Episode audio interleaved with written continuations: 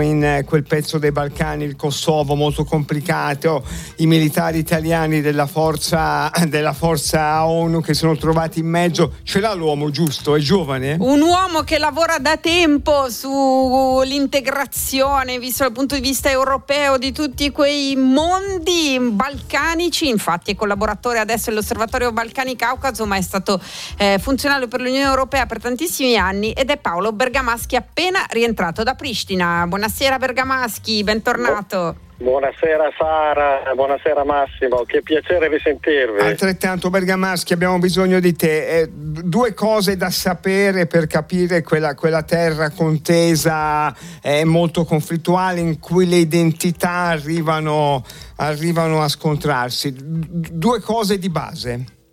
Beh, due cose di base, il Kosovo è, intanto non fa parte di nessun organismo internazionale perché è riconosciuto solo da all'incirca 110 paesi, quindi non fa parte delle Nazioni Unite e all'interno dell'Unione Europea ci sono 5 paesi che non riconoscono il Kosovo, per cui il, anche l'Unione Europea deve, deve mantenere una certa ambiguità dal punto di vista diplomatico. E, e che, cosa, che, cosa, è successo? Ci sono state delle elezioni, C- c'è insomma, un conflitto tra la parte albanese e la parte serba. Raccontaci un po' in che modo i militari, tra cui quelli anche italiani, sono finiti dentro in quale tipo di conflitto. Sì, c'è una città in Kosovo che si chiama Mitrovica che è divisa da un fiume Libar, presidiato dai carabinieri, quindi italiani, dove nella parte nord abitano in prevalenza serbi, nella parte sud uh, sono tutti albanesi.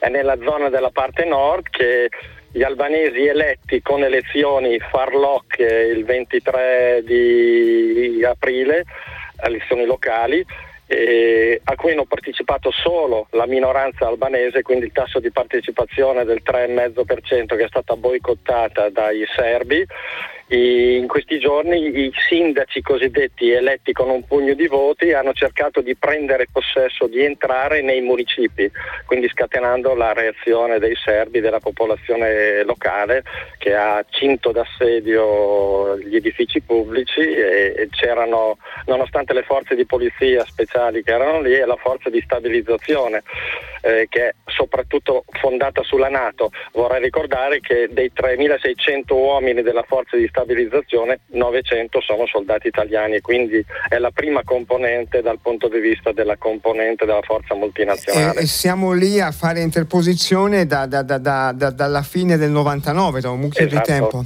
Esatto, da quando è cessata la guerra nel giugno del 99. E, e Paolo, Paolo, Bergamaschi, tu sei appena rientrato da sì, Pristina, certo. eri tra l'altro proprio a Zvecan. A eh, ero, Sì, sono andato a Svecan domenica, ecco. ero, ho fatto il sopralluogo a Svecan, erano successi gli incidenti il giorno prima, domenica ovviamente anche i facinorosi e i violenti riposano perché a domenica hanno ripreso il lunedì. E, che, quelle, quelle, zone le frequenti da, da tempo, ti sembra diciamo, scusa la banalità, ma insomma dei, dei fuochi di, di, una brace che, che, è sempre accesa e, e, che potrebbe dar vita eh beh, a conflitti più del... pesanti. Sì, la questione del Kosovo in termini di priorità a livello europeo di importanza della crisi viene subito dopo quella ucraina. Perché, perché all'interno del Kosovo, che, che è riconosciuto da, eh, da un po' di paesi, ma non chiaramente dalla Serbia, all'interno del Kosovo c'è la radice territoriale dell'identità serba. Esatto, quella, questa è la cosiddetta Gerusalemme serba.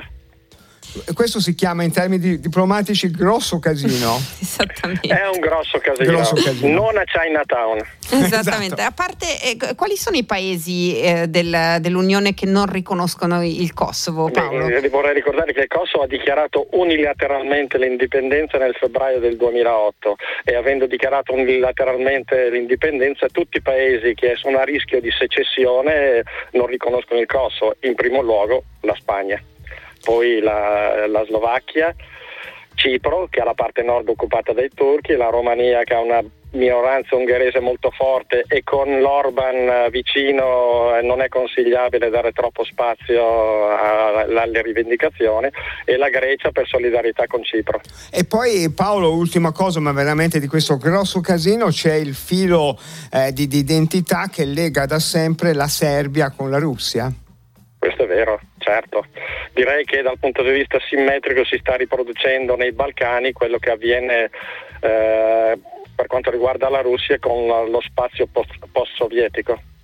E tu cosa eri andata a fare in queste giornate lì? A parte hai appena pubblicato un libro che si intitola Kosovo tra esistenza, resistenza e coesistenza per infinito edizioni, eri andata a presentare il libro o parte sempre di un... No, no. no perché l'eurodeputata con la quale lavoravo fino al 2019, eh, che è la relatrice del Parlamento europeo per il Kosovo, la tedesca Viola von Cramo, ogni tanto mi chiama, questa volta mi ha chiamato e mi ha detto guarda vado in Kosovo perché non mi accompagni e io ho detto molto volentieri. Ah. Vorrei ricordare, se, se mi consentite come curiosità, nel 2002, preparando una delegazione del Parlamento europeo per andare in Kosovo, chiesi assolutamente al funzionario di Pristina che mettesse in lista fra le persone da contattare un certo Albin Curti e il mio collega mi rispose dal telefono e mi disse ma chi è questo Albin Curti? Assolutamente no, gli ho detto no, lo mettete in lista, è il leader degli studenti appena liberato da Milosevic. Ecco, quel Albin Curti lì oggi è primo ministro in Kosovo e per cui c'è anche una Paolo relazione. Bergamaschi, quando la vede sempre più esatto. lontano lontana di esatto, tutti. Quando c'è un grosso casino nei, nei Balcani, chiamate Paolo Grazie Bergamaschi. mille, alla prossima Paolo, grazie. Grazie, grazie, a, voi, grazie buon a presto. Buona serata. Grazie, presto. grazie. Grosso, cioè, le nomine in Rai, grosso casino, ma anche il Kosovo Zambotti. Eh. Lui c'era, lui c'era ovunque a Maidan, in, a Tbilisi, insomma leggete Paolo Bergamaschi per sapere qualcosa di più su Europa e Est Europa.